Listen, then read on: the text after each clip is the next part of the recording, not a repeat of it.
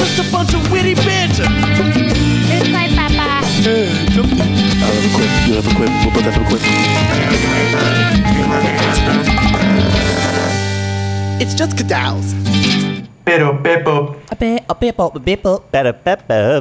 Hello, everybody. Welcome to Witty Banter, episode number 73. I'm one of your hosts, Chase Williams. Joining me today, we have Max Frosted Tips Scott. Hey, what's up? My tips are extra frosty today.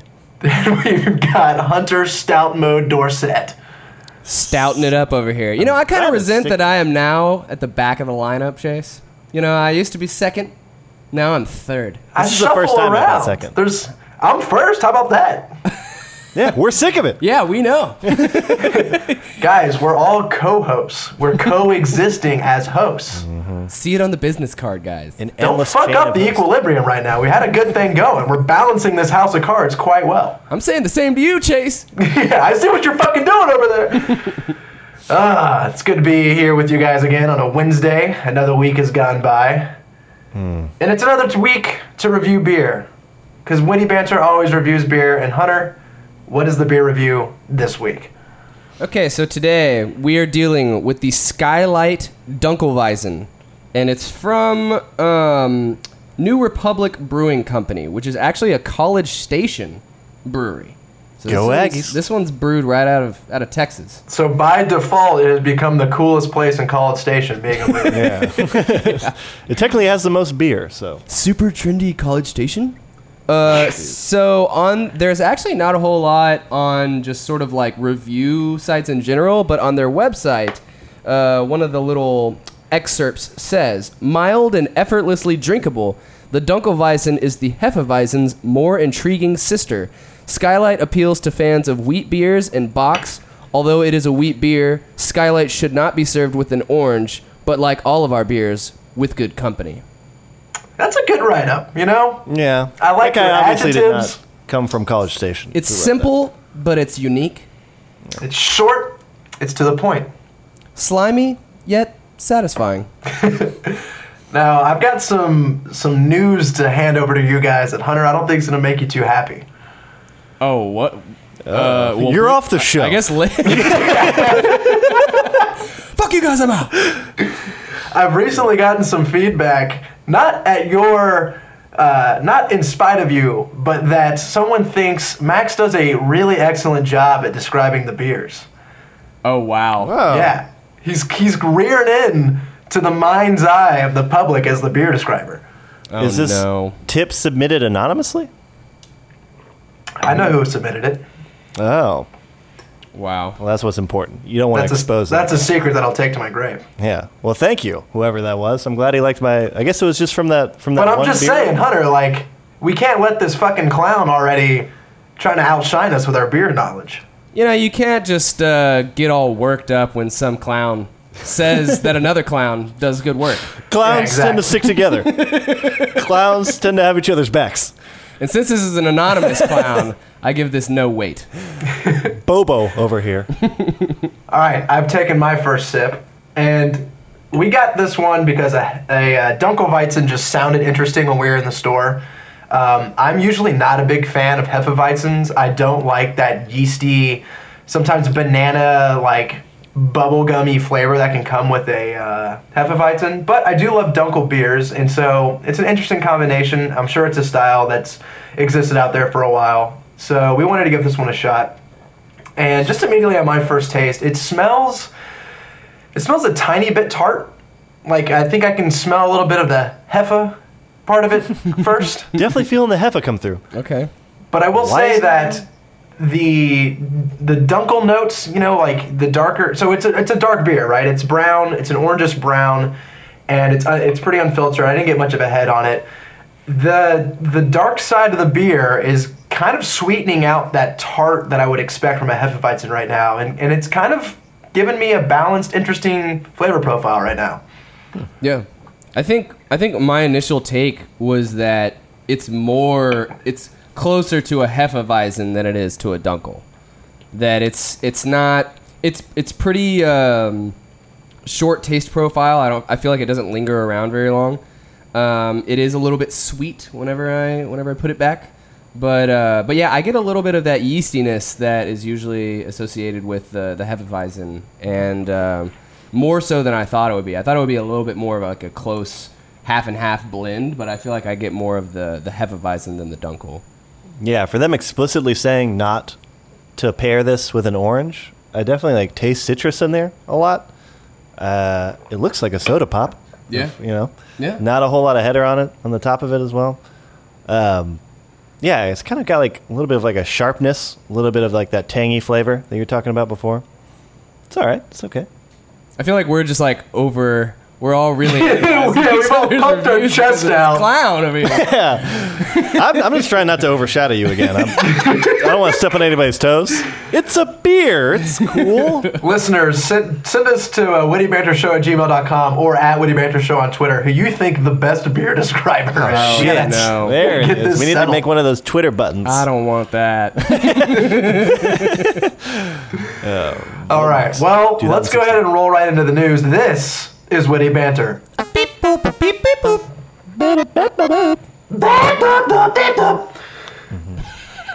So I got a little bit of a theme for these these news stories. You know, Video we keep, games. We normally keep the show pretty lighthearted and uh, superfluous. I got a bunch of news stories that are pretty doomy and gloomy, Wow. and they kind of feel like end of time reckoners coming in.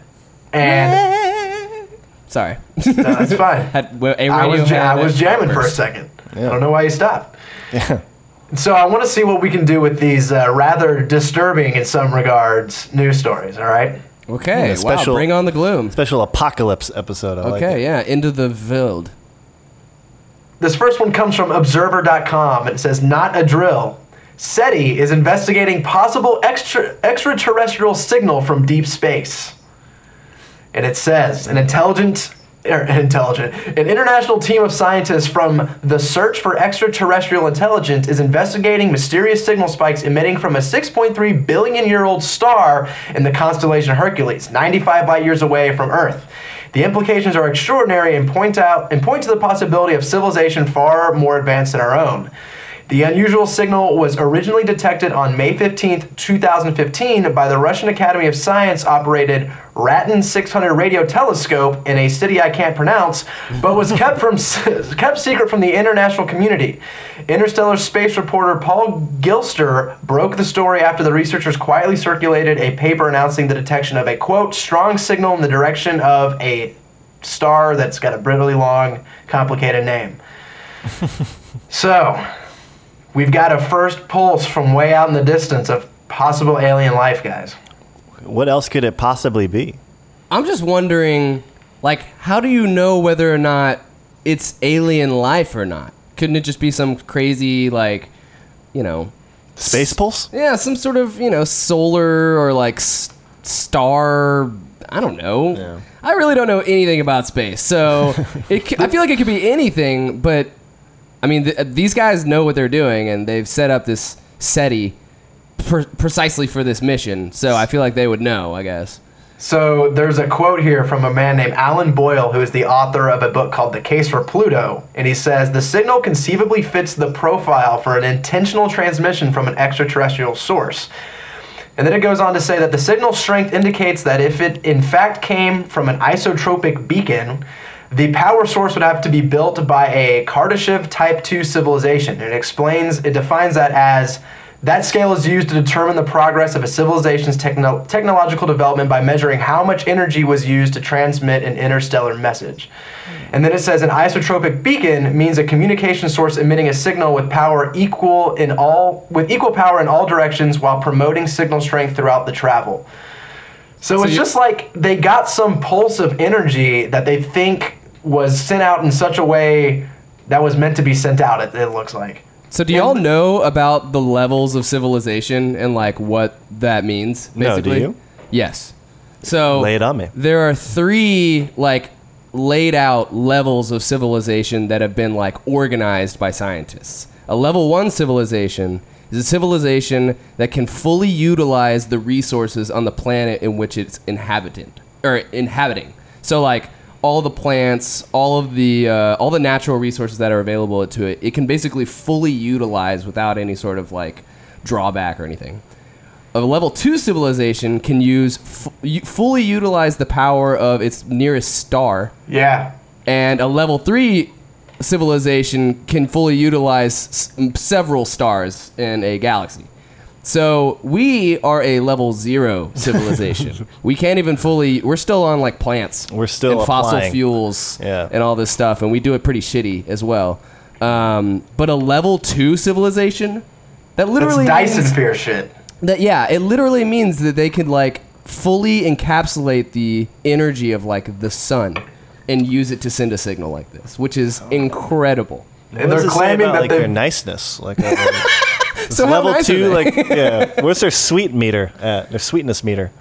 I don't know, man. I mean, I, I feel like when you get to that level of of sophistication in a civilization, you've got to just be going for survival. Like you're you're probably so much beyond like let's make friends with the people across the way. It's probably just like let's take all their shit and keep going. you know? Yeah.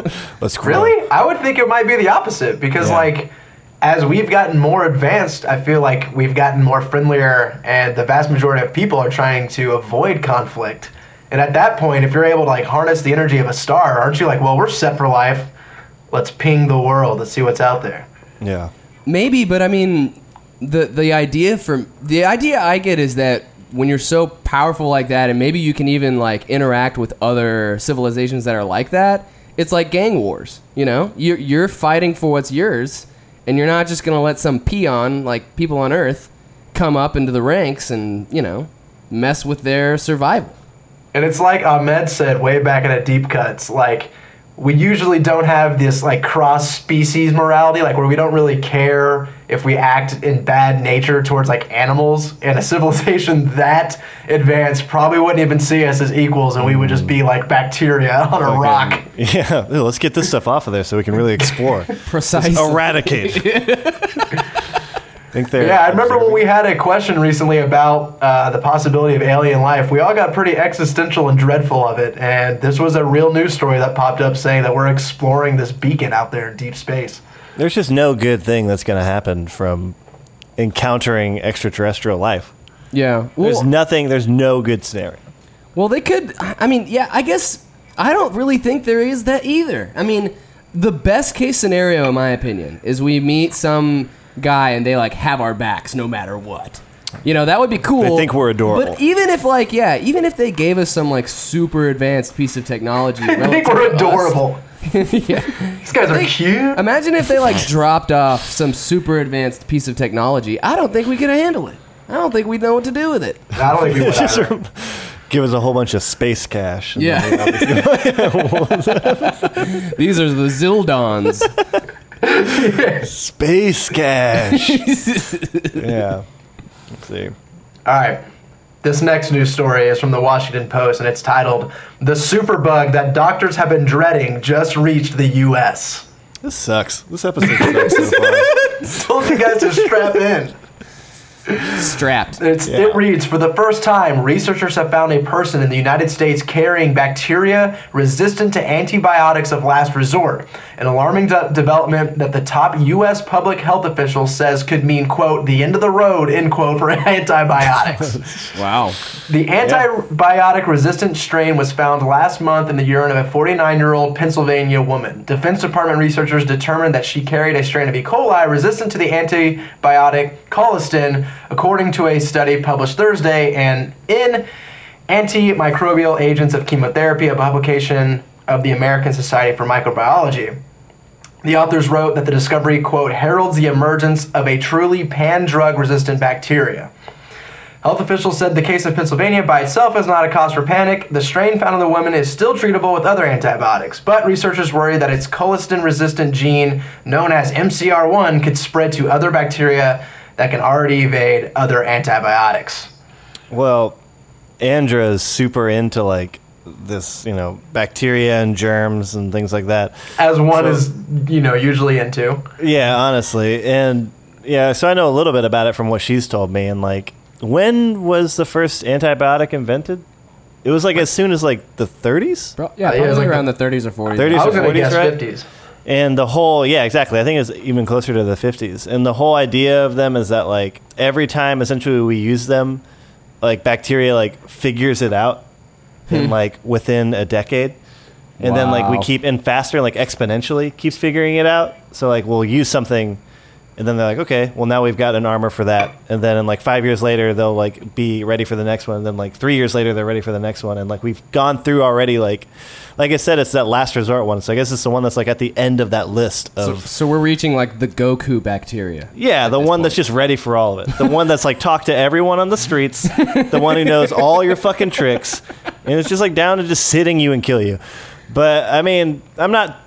I mean, it's probably really terrible, and I'm not sure what the extent of it'll be. But I think if it kind of forces medical science to maybe like move towards something that's not just relying on like antibiotics to treat everything. Yeah. And there's a lot of other treatments out there that I mean I, I'm sure we'll figure something else out that'll last. Yeah, while. I had a really like, I'm gonna call it a riveting conversation with uh, my med student friend Eric Lancaster, and basically I asked like, what is something that's been the biggest like paradigm shift in med school that you thought one way, and then when you actually started learning about it, you felt and learned uh, differently. And uh, That's a fucking awesome question. by he the way. basically described that this exact topic, which is that for the longest time we just used antibiotics to try and like cure all of these bacterial diseases. Uh, but really, what sucks is that the majority of bacteria, or at least like a very, very large portion of it, is good bacteria, and it's good bacteria that you want to keep around.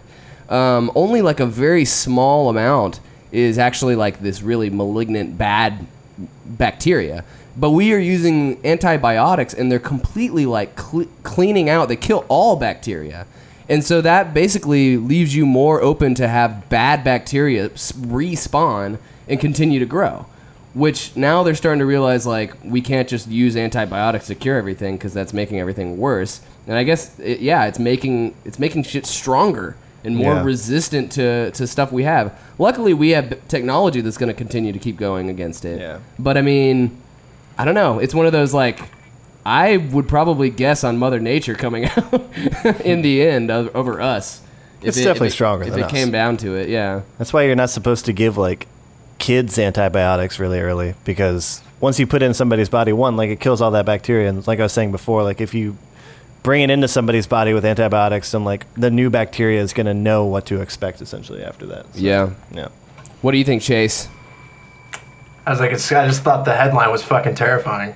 Yeah. Yeah, I mean, you should just Super put it- disease you kills everyone is uncurable. Exactly. It's this thing that might happen. Prepare yourself. It's time to die. Dude, the, the E. coli out recent outbreak that happened was probably the most annoying shit that I can remember. No pun recently. intended. Hey.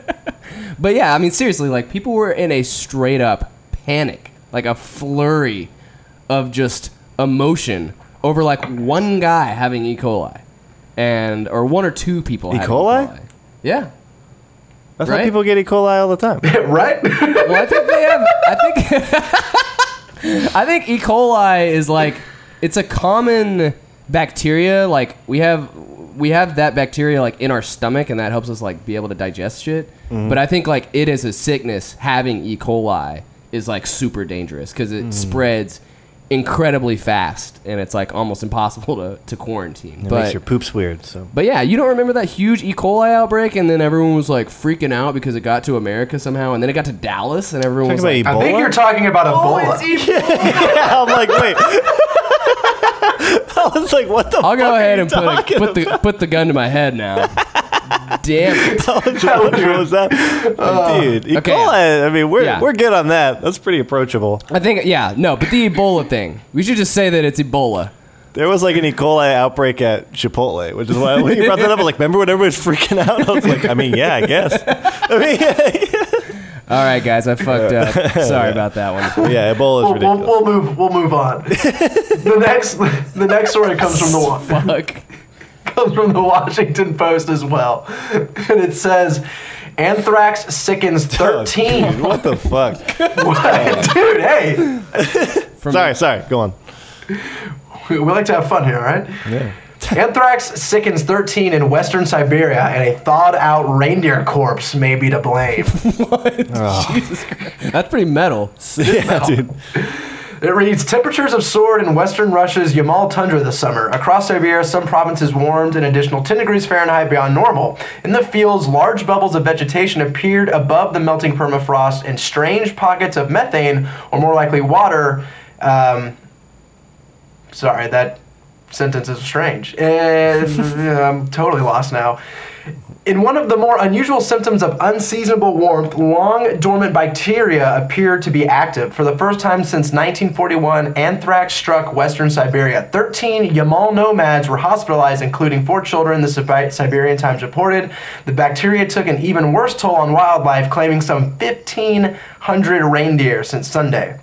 According to NBC News, the outbreak is through is thought to stem from a reindeer carcass that died in the plague 75 years ago. As the old flesh thawed, the bacteria once again became active, and the disease tore through the reindeer herds, prompting the relocation of dozens of indigenous Nenet community.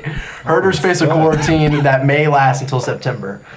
So now we've got zombie plagues coming out from the Zombie thawed- reindeer. Zombie reindeer. Merry Christmas, everyone. I totally thought that anthrax. I totally thought that anthrax was like a man-made. Drug, Damn. yeah. yeah, I thought we like mailed that to people. Yeah. Like, Not put it in reindeer carcasses. That's crazy. That's Yeah, kind of maybe- crazy. Why is it so specific? So it's like it's running rampant through the reindeer society. Yeah, and it's also spreading to these um, these communities up in the Siberia. And so it's just like this thing became active is- and is now just tearing through everything that lives around it. Jesus, Jeez. man. We're I don't know what to say. I don't know what you want me to. That comment also on, sounds Chase. horrible. That's also terrifying. Look, maybe the theme was a bad idea. Yes, anthrax sucks. We can agree. All right, here. How about this? This last news story I picked to be a little bit of an upper to cleanse our palates. Thanks. And a little ginger. And this one comes from the Christian Science Monitor, and it reads NASA opens research to public. And it reads It's been a good week for science and space enthusiasts. NASA announced last Tuesday that they should be releasing hundreds of peer reviewed scholarly articles on NASA funded research projects online. The articles are entirely free to access for any member of the public. The new service is a big deal for the space agency, which has been gathering scientific information on a huge variety of topics since it was established in 1958. The move comes amid a greater push for scientists to make their research free to the public for others to learn from and, and to build upon. One computer programmer and research associate at the Britain's University of Bristol went as far as to call the practice of sealing scientific research behind a journal's paywall immoral. And he says, quote, if you're a scientist, your job is to bring knowledge into the world, and if you bring new knowledge into the world, it's immoral to hide it, he wrote in a 2013 editorial published in The Guardian. Hmm. What do you guys think about that? I agree with the idea that like keeping scientific knowledge hidden. I mean, for the most part, outside of like maybe mass hysteria or panic, I don't. might be an issue. I But, disagree. yeah, I mean, I mean, yeah, and honestly, like I can see why, and like that's just the only reason where like I might, I wouldn't call it necessarily immoral at that point, but I'd say like everything other than that, I would absolutely like. I don't think that it like should be like a law to keep it exposed, but I do think that it's hard to argue that that's not immoral to not share your research for free to help literally better the world. That's the whole idea of it. I don't think it's like a legal binding thing that's keeping them from sharing it. But what is sharing it is these journals who make you pay for it, and the reason you have to pay is because you got to fund the research. You know, Yeah. that's the one. That's the first thing I thought about when I saw his quote. It's like everything needs to be free. It's like, well, then how are we going to fucking pay for any of it? You know? And plus, like, I don't know, there is a sense of responsibility when you're going about these studies to make sure that you're relaying the information to the masses in a way that's true to form. And it's so easily manipulated by journalists and people that are trying to get clickbait, you know, just saying, like, oh, researcher says that aliens do exist, in fact, you know, and like, that's not what the guy's actually saying, but, you know, he might have some conclusive evidence to say that the facts suggest this, you know, and I think it's there are a lot of like really fine lines and uh, qualified conclusions that these scientists are coming to, but it's hard to know how to appropriately tell the masses. You know, like because what distribution method do you go to without completely contaminating the actual truth? You know. I do think it's cool. I mean, at, as someone who like who understands that the paywall is there to fund the research, I'm also someone who like once I lost my like UT access to the library's database when I became not a student, I was like, this fucking sucks because I sat there for hours just like, dude, the access to information on that is incredible. You can literally Yeah. learn anything to a degree of detail you would never imagine possible. And I wish I still had that, you know. Yeah, yeah. It's it's un- it's unfortunate that it's that it's not a little bit more open like that, and you. I wonder if it really is the whole funding the thing. I mean, I'm sure it is because I, I think researchers and stuff probably get underfunded anyways. But yeah, I, I mean, I think the whole idea of immoral uh, that's tough. That's tough for me Well, to, to say because I but I think, think that's a a- person to person thing, really. You know. I think a wrinkle in it, though, that we're kind of missing is that it's everything that's NASA funded research is being released, which means it was public, it was paid for publicly by the government. So therefore, it's like this belongs to the people because it's tax Yeah. money that Yeah. paid for it, and I can understand that. That makes sense to me for sure. Yeah. We need to we need to see what Max Kelleher has to say on this subject. That's kind of why I brought it up, man. I'm trying to throw in some more NASA stuff in there because we need to we need to meet up with that guy. This is like only the, we could have a better look at the NASA records, like a personal. How could we possibly do that? Yeah. This is like the over the pants petting portion of us getting in uh, into the NASA bit. We're gonna move on here pretty soon. We're just ramping it up right now. We're just Yeah. buttering him up. Yeah, it's great. He's actually very down for us to come by. I don't know why we're trying to act like we yes, You guys can come over. Like, are you sure we can't swing by the NASA bit? I told you I would take you guys on a tour. Maybe it is Sunday. High fiving behind Yeah. his back. Yeah. All right, that's all the news. Let's go ahead and kick it over to the halftime. Okay, let's do it. A bit up, a bit up. Ba-da-ba-da. If you want to follow the show once the mics have turned off, follow us on Twitter and Instagram at Witty Banter Show. Also, like our Facebook page at facebook.com slash Witty Banter Podcast and help the show get discovered by leaving a review on iTunes. And finally, steer the conversation by sending a question to wittybantershow at gmail.com or suggest a beer for us to review by going to our website, wittybantershow.com. That's enough plugs. Let's get back to the show. Bit up, bip up. Ba-da-ba-ba-ba. We're back, everybody. We're gonna say a little bit more about the beer now. Yeah. What do you guys Who's think gonna- about the beer? Who's Huh? going to say it first? Who's gonna? You go first, Chase. Jesus. Yeah, Chase, All right. you never go first. Well, I'm the one steering the ship. God damn it! Yeah. I let my co-host take the spotlight. I mean, I feel like I've already got enough of the spotlight for my beer reviews recently. I've got the spotlight with Metal or Magic, so. yeah, there's only one spotlight not shining right now. Let me say I can I don't barely like the see you position over I got myself into. so, I think this beer is. It's not exact. It's still not my favorite style because I just don't like Hefeweizens. But I, I still think this beer is doing something interesting in that the what's coming through for the Hefeweizen for me is it's a little tart, but it's also kind of more spicy and like clove, clovey, which can sometimes come with the um, the yeast and just the wheat style of a Hefeweizen. And I think that spicy cloviness is pairing up really nice with the Dunkel side of the style, where it is a little sweeter to kind of take off some of that edge from the tartness, uh, but there is still like a brightness to the beer as well. And I think it's got a real, just a really good mix of flavors. I think it's doing what it's its style well. You know, Max, what do you think? Yeah, I mean, it's super drinkable, but it's almost still got that nice like sour taste to it that still makes it unique and stand out. But like we said before, it's got a really short taste profile to it. So it's nothing that's like overbearing in any way. Mm-hmm. Um, the citrus stands out a lot. Uh, like I said, that sourness stands out a lot. Very yeasty. Uh, it's definitely more Weizen than Dunkel, in my opinion. Yeah. You the know? Three Wisen Man. Exactly. Yeah. Uh, but it's good. I mean, it's it's just nothing crazy special, at least not at this point. Yeah. I think more than anything, I like the novelty of the style of beer. Um, just just purely mixing up two styles that I haven't, ha- I wouldn't have imagined kind of going together. Um, I, I think now that it's opened up, I am getting a little bit more of that sourness that y'all are referring to, but I still have like that yeasty sort of Belgian banana ish uh, from the Hefeweizen coming through. Um, I drank it in two different ways, where like I kind of just was sipping it, and that wasn't as uh, as beneficial for me. I didn't like that as much. And since it does have a short taste profile, I tried you know get a big chug in, and I felt like that was probably the more the better way I like enjoy or enjoyed consuming it. Yeah, Uh, I agree as well. I feel like the bigger the gulp, the more, the better you get to know the beer. Because the sips, like, it just doesn't. I think it may be like a lager in that it just doesn't hang around in your mouth very long, so it just it moves quickly. Yeah. Yeah. But I I think I personally would like it a little m- a a little more if it was more of the Dunkel, less of the Weissen. But I think I, I think they're pulling it off fairly well, and I think that uh, I, I appreciate the effort for sure.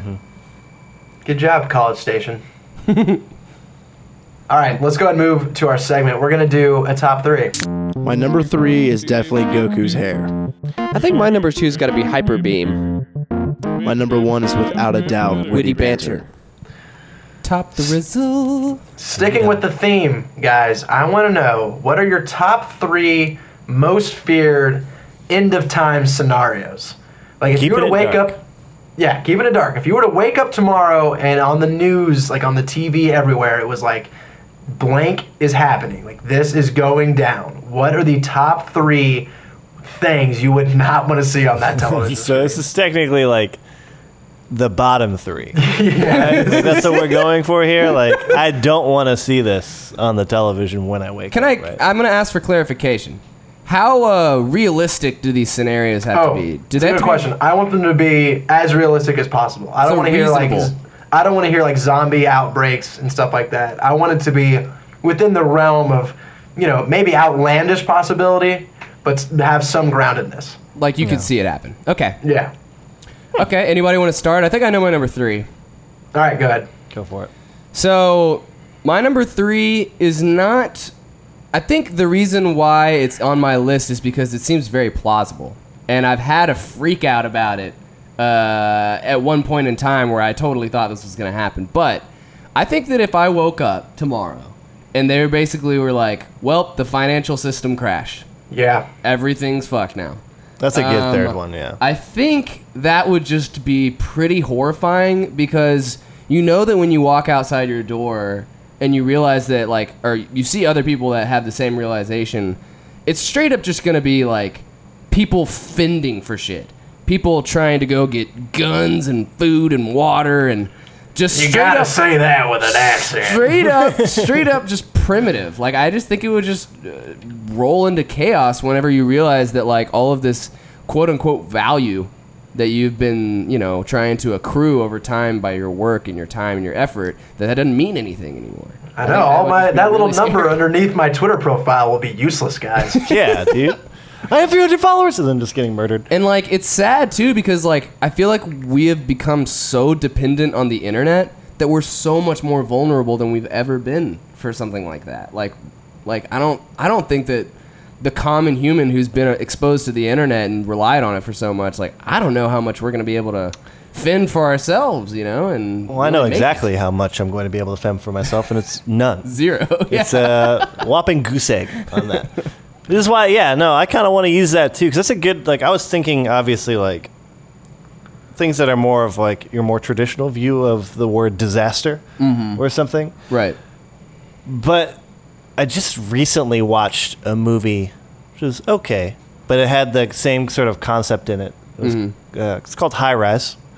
Uh, it's it's pretty good. It's pretty all right. Uh, stars uh, I forget his name, the guy who plays Loki, Uh Tom something. Tom Hiddleston. Yes. Uh, essentially, just like a symbolic view of like the British hierarchy of you know wealth, and uh, it's kind of just like a stylized portrayal of it crumbling, where it's essentially like you know it's all in an apartment building, but it, it- essentially like the end, the same thing kind of happens. Like Yeah. monetary value becomes useless, and what happens is that people become like animals and barbaric and blah blah blah. Yeah. But yeah, that's something to where like I have no real world skills. and I am Yeah. very much so not prepared for that instance. To where like I don't even know what I would do, much less like having to try I'd to be, like, I'd be a miner. A like, miner. uh, why? Yeah. You just No, no, go, it's- you just imme- immediately go into the salt mines and start picking away. I've, I've, This is going to be useless one day. Useful one day. I've thought about I've thought about this before, Hunter. It's a really good answer where like, okay, the economy crashes and you can no longer make a living making toys because no one has fucking money or time for entertainment anymore. What do you do? And I'm like, well, I'd probably go work in like in a, a factory or like in some sort of industrial field. You know, just like that would be my first inclination. Yeah. But that's like Um, assuming that business is still going.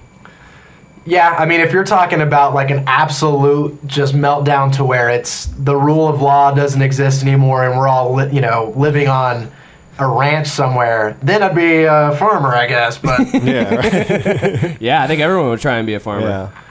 So I Um, mean, I think like, yeah, we would all just assume that really what it boils down to is like, what if you woke up and like the like the physical fear of the chaos was around, and what it honestly kind of sounds like is like, what if you just woke up and like. On the news, it was like, "Hey, we watched the movie The Purge, and we thought it was a good idea. Starts now." And you would just be like, "Well, yeah, it's so anarchy. where do you right? Yeah, yeah. Yep.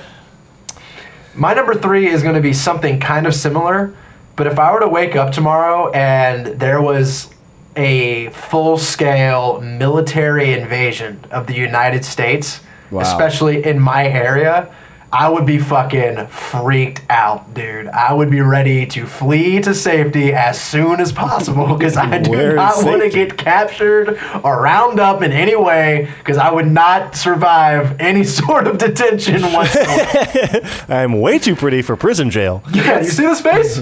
What's nice is that we are in Texas, and I think that Texas is going to be one of the last places that places that like people abroad are going to try and take over because everyone and their ah. mom has a gun here. Like, not That's- that that's yep. really not that that's really like helpful in terms of like real huge military power. Like, if you have a tank, your your gun doesn't do anything. But as far as just like corralling the people, you know, and just like taking them out. Texans are gonna be the last to go. You know, I think. Yeah. And it also seems like not a very strategic area in terms of land to have. You know, it's just like We got the Gulf. Yeah, we talking about the Gulf, and then you kind of like biggest port in the control world. Oh, the that's south true. coast, Yeah. and then you go up in the middle and you split up America. actually, yeah, fuck, we're right in the That's a we're chess right in the game right strategic there. alley. you go straight in the middle in Yeah. chess. You never go on the outsides. Yeah. You Hit want to him right in divvy the it up. heart. Yeah, Yeah. exactly. All right, what's uh, what's your number two, Hunter? So I'm gonna go off of what we were talking about before. We all just give basically one answer throughout the whole thing. Dude, no, no, no. I'm going off of uh, a news item. Okay. I, I think it would be absolutely fucking horrifying if you woke up, walked outside, and had like an Independence Day event where you just had the sky was in, completely enveloped with a alien spacecraft that was like the size of the sun. yeah. Yeah, that would be yeah. horrible. Just like trying to comprehend the sheer scale of something that was so big and it could be like super close. I mean, imagine the earth-shattering panic you would feel to have in a single view your entire conception of like reality absolutely shattered. yeah. You know? Yeah, and like, you know, I- like one view is like, you know, you see like a bunch of aliens coming in and like they're attacking us and doing all this crazy stuff. I think it would be just as menacing, kind of the way than like District Nine, where they're just like hovering over you in silence.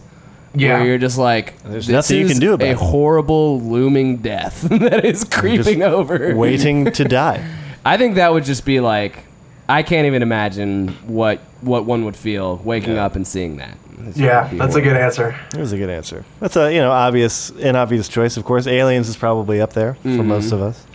I would say though, for my number two, is that if I just woke up and it just was like on the news that whatever one of these, hopefully, like, and ironically, if it was a disease that we all just kind of wrote off, like you were just talking about Ebola, E. coli. Yeah. yeah. And what if we did just like, what if they did just say, like, yeah, ends up this, like you were saying, like, nothing stops it. All the antibiotics don't work. Like the movie All of Contagion, this works. kind of. It literally, you just get it, and once you got it, you're gonna die, and people start dropping off like the second plague or whatever. Yeah. And honestly, because something like that, sort of like, there's almost a little bit of if it's like a physical threat, you have at least that romanticism of being like, well, let's like, you know, get our guns together. Let's like get all into this place and like protect each other and stuff. And our cool jumpsuits. Yeah, exactly. There's a, something, at least something like that, right? But when it's uh, disease, it's so much more uncontrollable to where like the air around you can kill you. Like anything can just kill you. And like sickness, dying of a sickness. Yeah. just sounds, sounds- so awful, dude. Like just I sounds like already can't handle worst. being very sick. If I was sick to the point of death. And you know you're just gonna die this way. You're like, dude, th- what, at least let me die like I'm feeling good. Like this, you know. Well, I like, think that's the worst. Is like the moment that you realize that you contracted it. yeah, like the And cough you're on your like, hand and the drawback. No matter blood. what, very soon I'm going to be donezo. I think that would donezo. just be yeah. Be Disease is terrifying. All diseases are awful. Why can't? Why aren't they all cured? I don't get it. Come on, stupid disease. this is dumb. I think my number two, I was going to say illness as well, but I'm going to put a different spin on it. I'm going to say infestation. If we hmm. woke up tomorrow and it was like this species of ants that has been living deep within the earth has now surfaced and they're eating everybody. This is how Yeah, that sounds you terrifying. You know, there's run ants to the that do hills that. now, or you're going to be eaten by bugs. Or it was like a swarm of human-eating locusts. It's like And they could um, just snip us out no matter where we were. like nematode style from SpongeBob, where they just go around your house and start like tearing it down from the outside in. Yeah, that would be Yeah. pretty rowdy. That'd be awful. pure because I already like insects completely get under my skin already, Yeah, and if I had one literally consume me, that would probably be my living hell. Plus, it's like if you're covered in a million like insects, like where do you start to get them all off you? You don't. It's like being covered in fire. you just freak out and you start pitter patter. And Probably there might have been a way out of it, but you didn't because you weren't calm and you were eaten alive from your eyes or whatever. Do you have like a specific insect of infestation that would Yeah, be what the you- worst for you? What are you imagining? I think ants would be pretty bad just because how many there are. I think like super wasps would be pretty bad. Oh my oh, god, that would be that awful. Would literally be. just got stung to death Just by a, a million swarm. wasp stings at once. It would be even worse though if it was just like a single swarm, like a cloud of wasps, only like hundred feet by hundred feet, but that was just unstoppable and roaming the world, and you didn't know where this fucker was gonna show up and when. Dude, that's they can teleport. you just knew that asshole was out there. yeah. Kind of like when we, I mean, we're no, I know we're not supposed to say like unrealistic answers, but when we were, we were playing Soul Calibur back in the day, like, what if you just fucking knew that the character Nightmare was just like in America and he was like not stoppable, right? Guns, nothing stopped him. All he did was just run around, or like Pyramid Head, right? Yeah. All he did was just Yeah. go around, and you know that he could like every day that you slept, you're like, what if he comes to fucking Houston? yeah. Am I gonna wake up in time? Just walking around the fucking you know street, slaying people. Uh, Hunter, what's your number one? So, I, I feel like it's gonna be s- like similar to my last one. It's like astronomical of sorts, I think. Um, but I read that like a possibility of the Earth just going out is like a super massive Damn solar it! flare. Oh, okay, no, this is good. You're li- I thought we were lining up there. Okay, solar flare. So now I know what yours is gonna be. Shut up. We gotta hold the Uh, suspense. Uh oh. But yeah, there- don't know. It's it's like some sort of like just massive ejection of solar radiation and shit. And it would have like a huge. It would basically just like fuck up our entire electromagnetic spectrum around the world, and uh, that would that would fry all of our electronics and all that kind of stuff. But I think just like watching the sun kind of almost explode, and like In our direction. yeah, because I, I, I think I think you'd have like a solid twenty seconds or so where you see it happen and then all of the effects happen afterward. Because I think you know, like light's gonna travel the fastest. So like you'd see it just like do some crazy shit and you're like, Well, I guess we're done guys. We're gonna be. this gives us Because we have absolutely like no we have no protection if anything happens to the sun. You know, like we're we're 100% reliant upon it. So Yeah. I think having some sort of scenario where we come to a realization, either it might even be scarier if it happened like we just found out right before, like oh well the sun's gonna go out way sooner than we expected. Yeah. You know, that would be pretty terrifying. It would be awful. So I also read things about how like apparently the Earth's magnetic poles will switch every once in a while. And when Yeah. they're in the process of that switching, we lose all electromagnetic protection of the sun and we just get fucking fried. Yeah, I don't think that I, I, I almost think that like life can't exist while it's switching uh, during Yeah. that period. So when that happens, we're What? done, so guys. what the fuck is this? What is this supposed to happen? Start packing up, Max. Oh, jeez, Louise. All right, Max, Um, number one. All right. So I Worst see you guys. apocalyptic event. I mean, it depends on like what you mean really by like something that can happen. okay. But you know, you guys, you know me, you know yourselves. I think for the most part, Maybe. is that we're all men Really, of really buttering us up here. You know, you're men, we're men of science, right? Are we? So I'm just saying that like I don't have a very strong religious faith, Oh, but this is an good. I like this. actual like Revelation. revelation apocalypse. I was thinking about that. the second man. you fucking walk outside and just like And demons, Jesus is walking by. It's like, fucking- not yeah, just, yeah, The just four MacGruber horsemen. style, just finger in the face as he's walking by. Uh, no, but just like fucking like demons, like hellfire, and just also at that po- moment knowing that like, okay, well I was very wrong. you know, like I was, you know, like, just turning around, having that sink in, and be like, whoops, you know. And then also, it's just like knowing that, like, you're, it's not funny because this is a horrible, horrible thing. But just like, you're not going to die, but you're going to get dragged to hell and you're going to fucking burn Pretty forever. much. The only thing I can do right now is laugh because that would be, you know, obviously terrifying it is. beyond a horrific, terrifying experience. And a few Yeah. of your friends would be totally fine. You'd be like, well, fuck. Yeah, guys, vouch for me.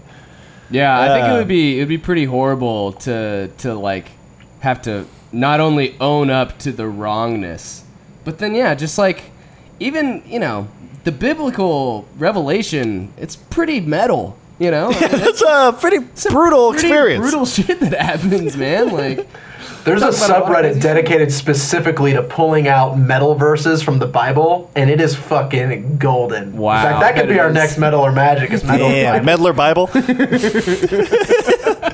No, but okay, I'm considering it. metal magic or sacred text. oh, that's good. All right, my number one, which Hunter already has been clued into, would be the arrival of a supermassive black hole Yes. near us in mm-hmm. space.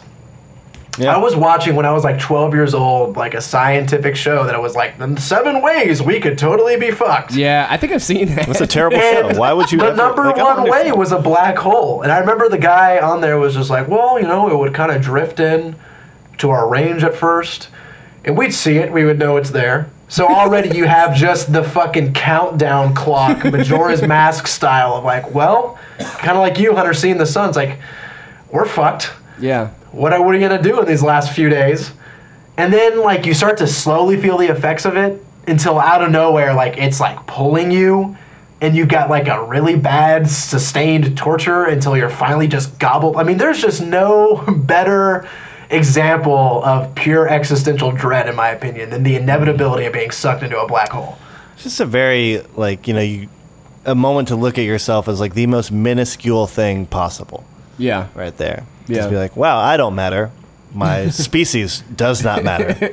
Much less my galaxy does not matter. Like that's you know Well, that's the thing is at the be- at the at the center of the Milky Way and most galaxies is a supermassive black hole, and it would just be crazy to think that it would get big enough to the point where it would just swallow everything whole, you know. And uh, I, I also think like I had a I had a very uh, very detailed dream of like two stars that was, were circling each other and they kept getting closer and closer until they hit and united and exploded.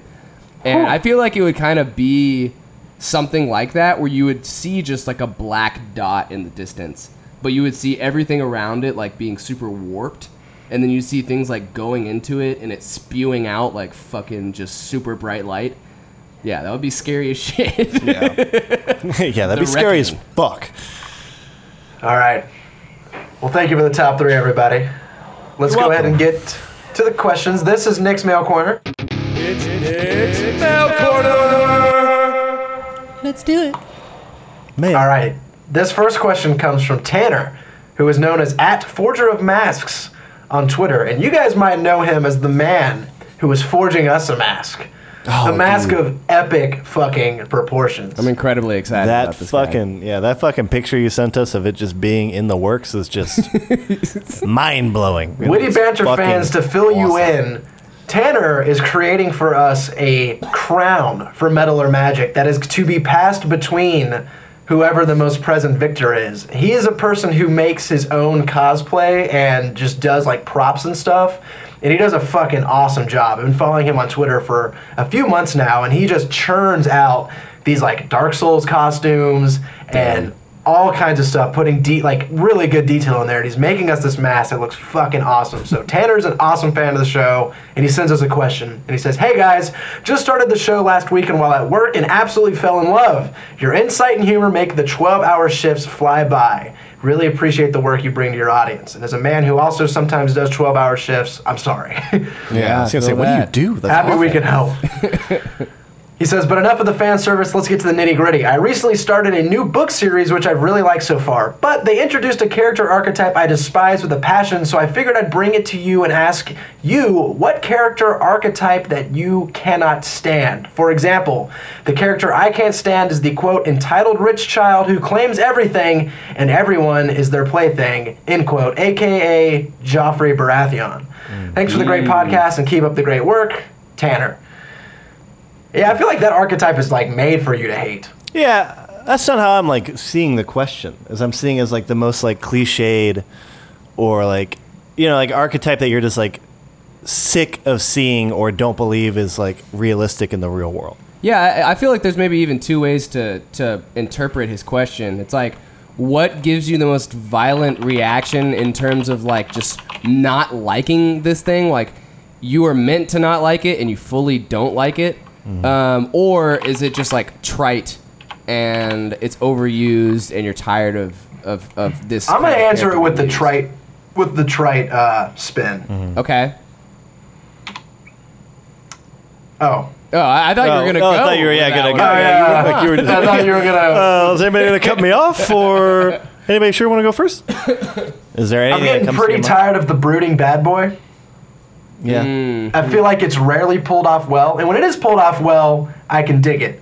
But this whole like, oh, he's so mysterious because he's quiet. That does not equal good or mysterious. In fact, a lot of times it just seems lazy. So I'm not a big fan. yeah. No, I can see that. This is a shitty one for me because I don't read books enough to like have Well, something. it could be any story, enough, dude. yeah. Think about any Think about movies. Think about um, animes. Yeah. I mean, I'm getting tired of just like the faultless, emotionless superhero, where it's like they like like a like a Thor type guy, where you're just like, oh well, he's just super powerful, and you never have to really question about his makeup of thought or intention. It's just like the like the, uh, like a lot of Marvel movies have that, and I'm tired of it. That's why like it really bums me out that people hate so bad on the DC superhero movies because they're really pushing to have more of like a you know multiple perspective heroes and stories instead of just like Ant-Man where you know Hey, Ant Man was cool. Ant Man was ant. cool, man. Um, and like, you know I understand like having that sort of like one dimensionality and it and just working with it but it, it just bothers me I, I'm sick of it frankly Yeah. I Um, think I think an archetype as well. Just to throw sorry, Max, to throw this Yeah. in there, but anything that was like.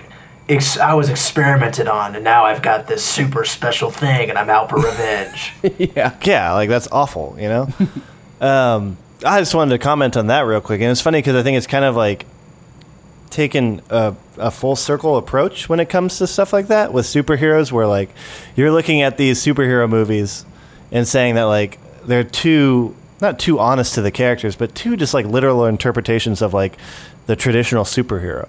Yeah. But then you had other movies that like kind of broke out of that Mm-hmm. and went for it to be a little bit like darker or different. Mm-hmm. But now it's almost like that's happened so much that you can tell that people are doing that because they recognize that the style is popular. Yes. And then what that does is it creates this influx of like pseudo like uh fucking like approaches to superheroes or to any character that's supposed to seem dark and gritty, but it's like so overdone now that people are saying the same thing about like DC movies. Like, Yeah. oh, we're superheroes, but we're just super dark now. Like, that's like exactly you can use that voice for stuff like that. Yeah. I just I don't know. I just wanted to bring that up. I wanted to say that like my least favorite archetype, and somebody brought this up on another podcast, and it kind of like really it's very specific, but in the I just watched Stranger Things all the way through. Oh, I, I did too, and it's great. Yeah, it's a really good show. It really is, and they actually do a lot of stuff where they like play with traditional archetypes and then tweak them a little bit to make them unexpected because it almost like sets you up, I think, to like expect something and then they change it and then you're like, ah. so one of the things was spoiler. To well, I mean, no, you're not gonna want. You're, you're I want to watch it, but I don't think we should spoil the show okay. on on the on the podcast. All right. Well, the fact is, there's characters in it, and there's one, and I'll be as spoiler free as possible. There's no spoilers in there, Okay. but the like the main male character is like supposed to be like the darker.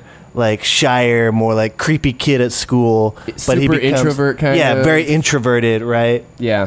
And then like at the you know usually like at the end of a traditional show like that character is almost like oh you get to see him for who he really is but he's so introverted that you didn't know how like creative and cool he was Yeah. right He comes out of his shell. yeah but awesome so I hate that archetype I hate that persona of like because somebody else is like sociable they're immediately considered like a jock or dumber or stupid or like not as creative as the darker looming kid Yeah. or whatever who like has all these different things you're just not getting a chance to know them while like a lot of the times it's really because people like that are terribly shitty like i mean Yeah. i've met a lot of shitty people Yeah. like that and a lot of shitty like people it just has nothing to do with your character you know Yeah. as a human being and uh, they kind of play with like how that ends up turning out at the end and he's not like portrayed as somebody bad at the end or anything but he doesn't get like the traditional rewards of like you know at the like you know they get the girl at the end and people see him differently and stuff like that that doesn't happen at the end of that series and i thought that was really unique and stuff like that so i'm kind of done with that whole introverted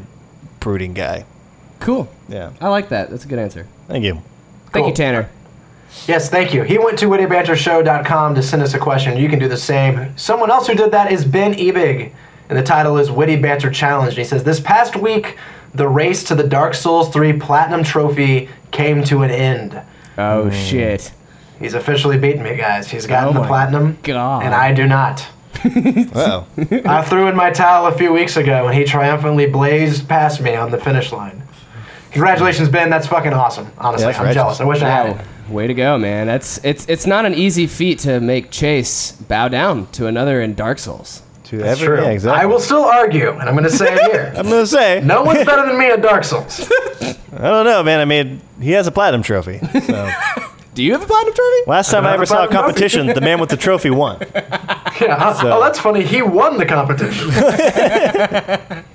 no, but I think the the the terms was I need to now play through the Nathan Drake collection, and I still intend to do that here pretty soon. I'll definitely give you guys my thoughts when I can. But his question is now. He says now that the competition is over, would you be open to doing something like this again, possibly with more people from the Banter Nation? I always like the video game talk. Keep up the good work.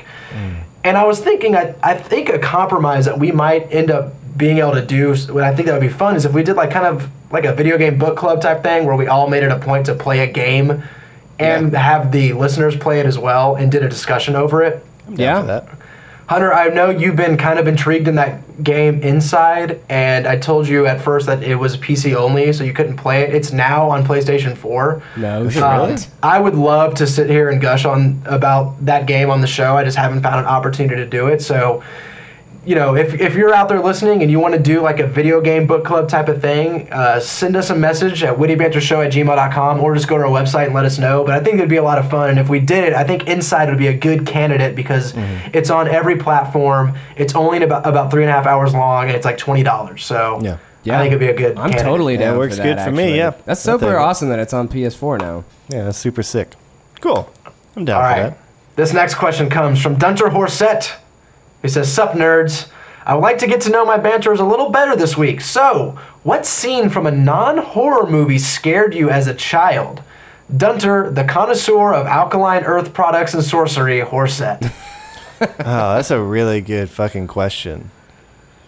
Because I, I mean, feel like there I are a have couple, some. right? Yeah, I mean, I, I feel like every kid has some sort of weird, irrational response to something that's not supposed to be scary at some point. Yeah. Um, do y'all do y'all have anything that jumps out? I have one or two in mind. I have nothing that jumps out to me immediately, so somebody buy time. Okay, I'll go first. So, it's a, this is kind of a two-parter because it's the same movie, but for some reason, whenever I was growing up and I was watching uh, Dumbo, so at the very beginning of the movie, there is a scene where all of the elephants are like enslaved Oh, to really build good. the circus, Yeah. and it's like this super dreary, da- like rainy and dark, and there's all these like thunderclaps and shit going on.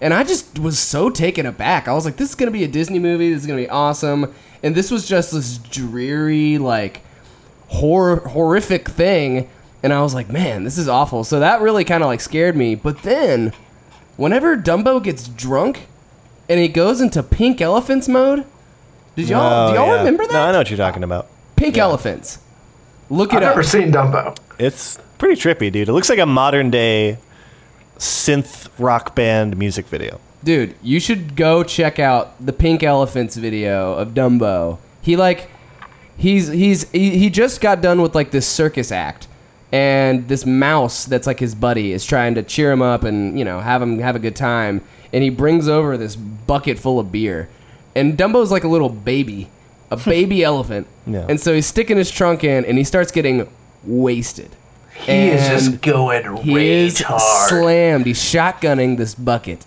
and uh, and yeah, just the the afterward, the scene. It's like maybe two minutes. It's just him. I mean, it's nothing like being drunk, but it's just him Yeah. hallucinating and seeing all this like super trippy shit.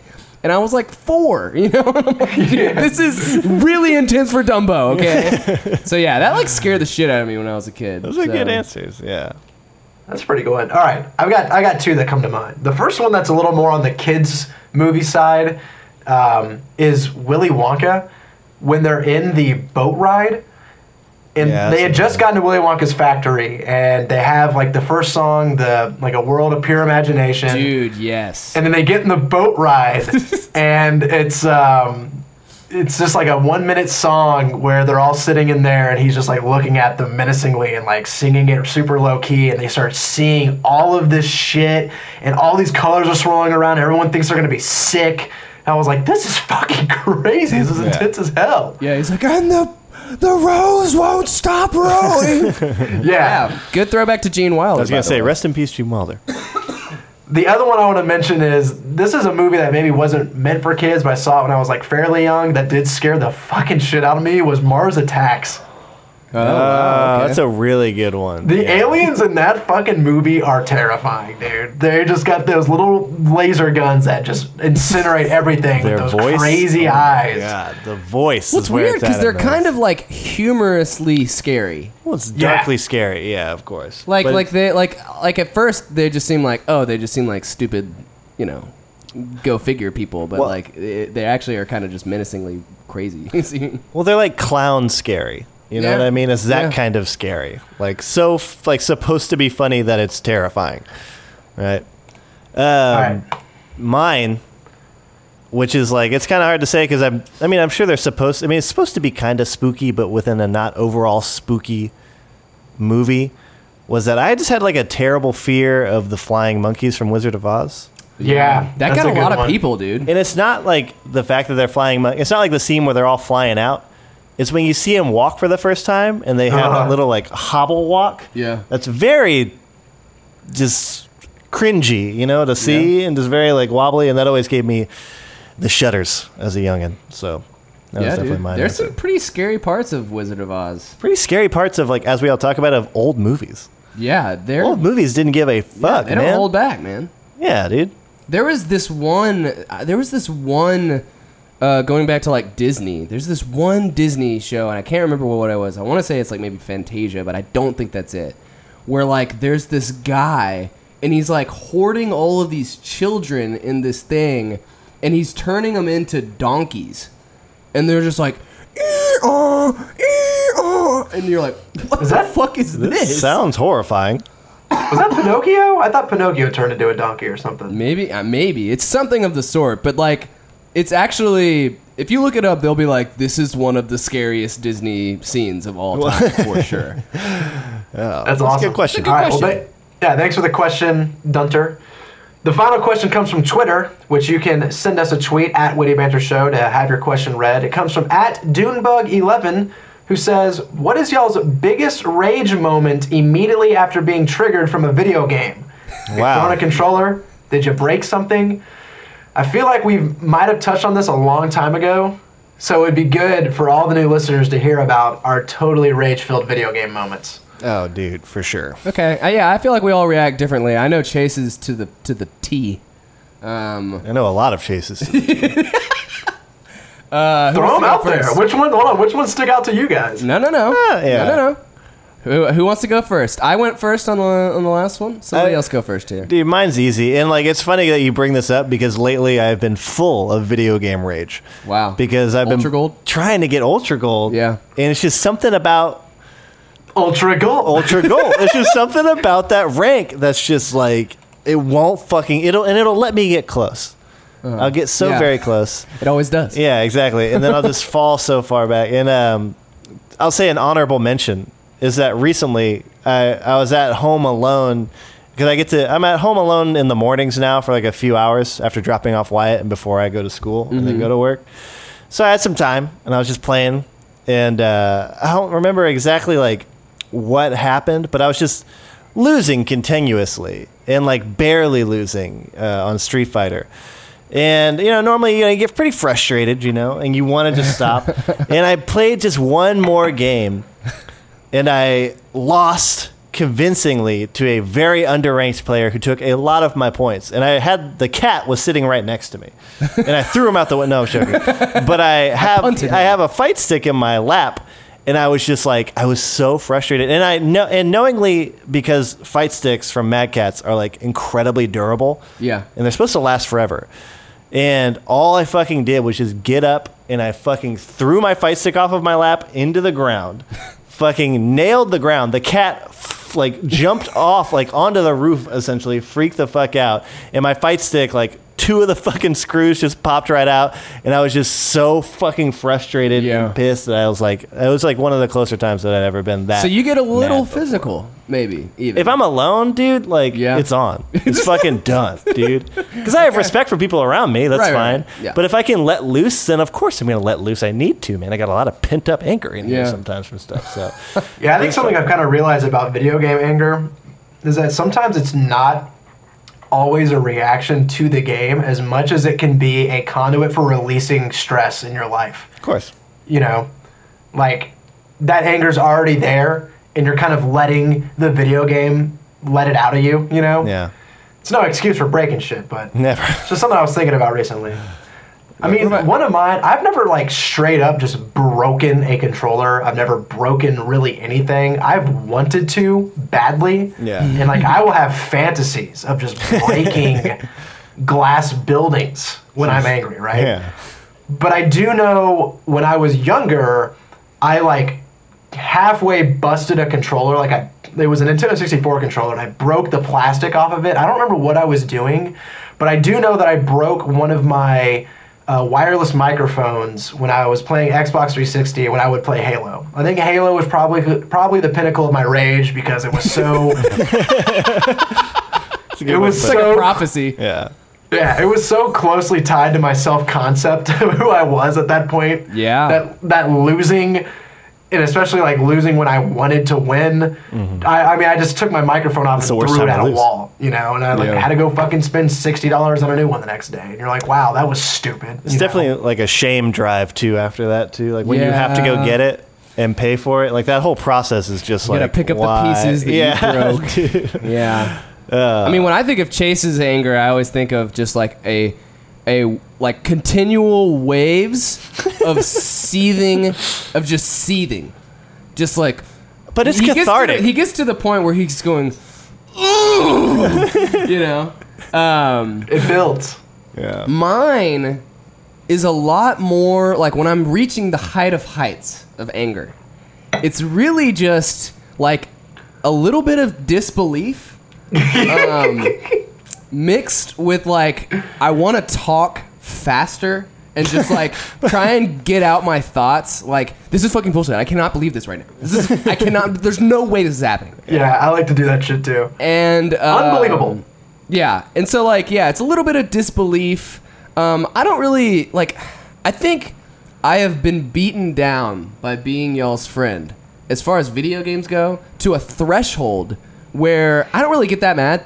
Like I just I try and blow it off because I assume I'm gonna lose most of the time. Hmm. But it's like when it's something that I actually think that I'm gonna do well in. Like I've been playing this Marvel Alliance phone video. It's Been a game while now. for a long time, and I like Yeah. dropped it for probably like six months, and just recently picked it back up. like a And drug. yes, mm-hmm. One and taste. there are just moments where like I'd say on average you can probably beat somebody who's around twice to a little bit less than twice as like uh, high of a level as you are. It's kind of like meant to do that. Your AI is just better. Um, but sometimes you'll just go against somebody who's like at or below your level and you lose to them and you're like are you fucking serious dude because you just like wait like that ruined your entire game plan for the rest of the you know like couple hours that you were planning to play That's And- that's a big part of video game anger is the is the it is it feels like you've wasted your time. Yeah. it is Yeah. time that you cannot get back. Like I cannot believe I put this time in here and it was just fucking shit on right in front of me. you shit on my time. I gave you some time. You shit on it and you hand it back to me. yeah Oh man. so yeah i think that's i think that's how i get it it's a lot of disbelief a lot of high voiced quick paced anger angry speech and uh, and i have some seething as well I do want to say that when I was a little kid, the first time I ever beat my brother at Kobe Bryant's courtside, which is on, uh, which is on uh, Nintendo 64, he threw the controller at the TV and the controller shattered, and he looked, or like broke. And he looked at me afterwards and he said, "If you fucking tell mom, I'll kick your ass." he broke the controller. That was just something I wanted to throw out there. It's like There one of my first yeah, Settle it. seeing rage the that first time. Yeah, That's the true salt, man. yeah. Okay, well, thank you everybody for the questions. You can have your question read if you email us at wittybantershow at gmail.com or if you send us a tweet to at wittybantershow or just go to our website, wittybantershow.com. Now, let's go ahead and put some beers out on these. Let's put some beers on these numbers as we get out of here this week. uh anyone want to take up the mantle me I'll go first. okay I'm gonna give this beer probably a lower number than it deserves, just because I don't really like the style too much. I've just never been a big fan of Hefeweizen. Um, I think this one's balanced and like I think if you like Hefeweizen, you will really like this beer because I'm gonna kind of reiterate what I said earlier. Like the smell is kind of like a spicy clove with a little bit of that banana y from the yeast, but the taste has a tiny bit of citrus in it, but it also it, there's a rich malt there that never quite reaches like the chocolatey notes of an actual like stout or a porter or anything, but it's still like a somewhat sweet candiness to it. And I think that just really cuts the tartness from the Hefeweizen style really nicely. I think those two things play nicely, but overall, there's still just that kind of sour, just it it. I think the majority of this beer is Hefeweizen, and it's a that's just a flavor like a, a style I'm not a big fan of. I do think that the low alcohol percentage makes it pretty easy to drink, and you should be kind of like taking big swigs of this one and drinking it pretty quick to really get the full flavor profile. But I'm gonna give this one a six point five. Nice. So I don't even know if we ever even said the alcohol by volume. It's five point six, um, and I I agree. I mean, I think I'm not as big of a Hefeweizen fan. Um, I think I would have I would have liked this a little bit more if it did have a little bit of that like toffee, uh, just the normal stuff that you get with like a Dunkel.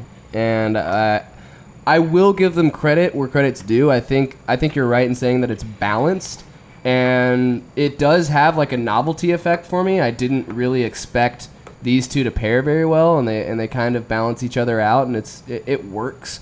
But uh, that being said, I mean, yeah, like Max said earlier, like there's nothing that really stands out as something like, wow, this is really good. Um, I, I, I, I, like this short taste profile and that I can kind of chug it, you know, and put it back pretty easily. But um, as far as just the taste, it's it's not.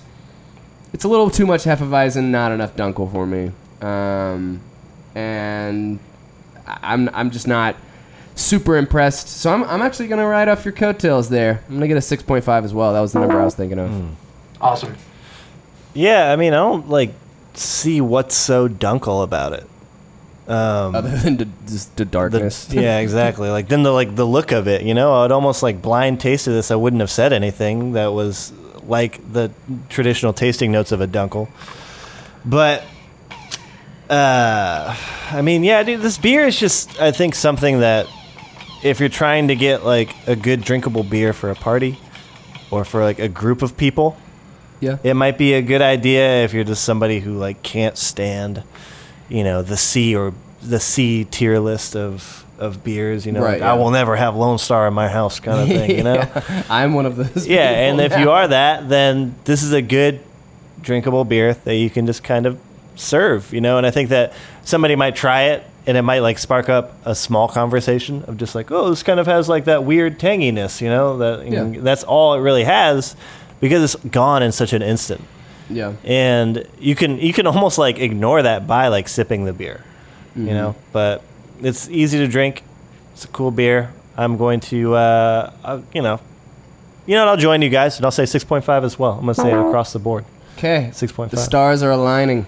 Yeah Cool. All right. Well, before we get out of here, real quick, I want to mention to anybody who is listening, I'm going to be on a podcast this week at okbeast.com, which is a podcast done by a friend of mine on Twitter. I believe his handle is at Blessing Jr. Uh, I might have gotten that wrong. But okbeast.com on Friday, we are doing an inside discussion, that video game I've been talking about for the past couple weeks. We're going to dive pretty deep into why I love it so much, and I'm really excited to kind of just vomit my praise for this store or for that game. So if you want to listen in, and you're interested in that, Friday, okbeast.com, go check it out. But if you want to keep listening to our podcast, you can do that by subscribing to iTunes. To us on iTunes, just search Witty Banter, hit subscribe, and all of the episodes will show up in your download queue for free. If you don't have iTunes, that's okay. You can go to our website, wittybantershow.com, to listen to the episodes as well. And on various uh, services that are on Android. And if we if you can't find us, let us know by sending an email to wittybantershow at gmail.com. We will try to get there immediately. You can also use that email address to send us your questions, or you can tweet us at Witty Banter Show, or just go to our website, wittybantershow.com. So for Max, for Hunter, and for myself, that's been episode number 73, and we'll see you guys later. Beep, boop, boop. Beep, boop.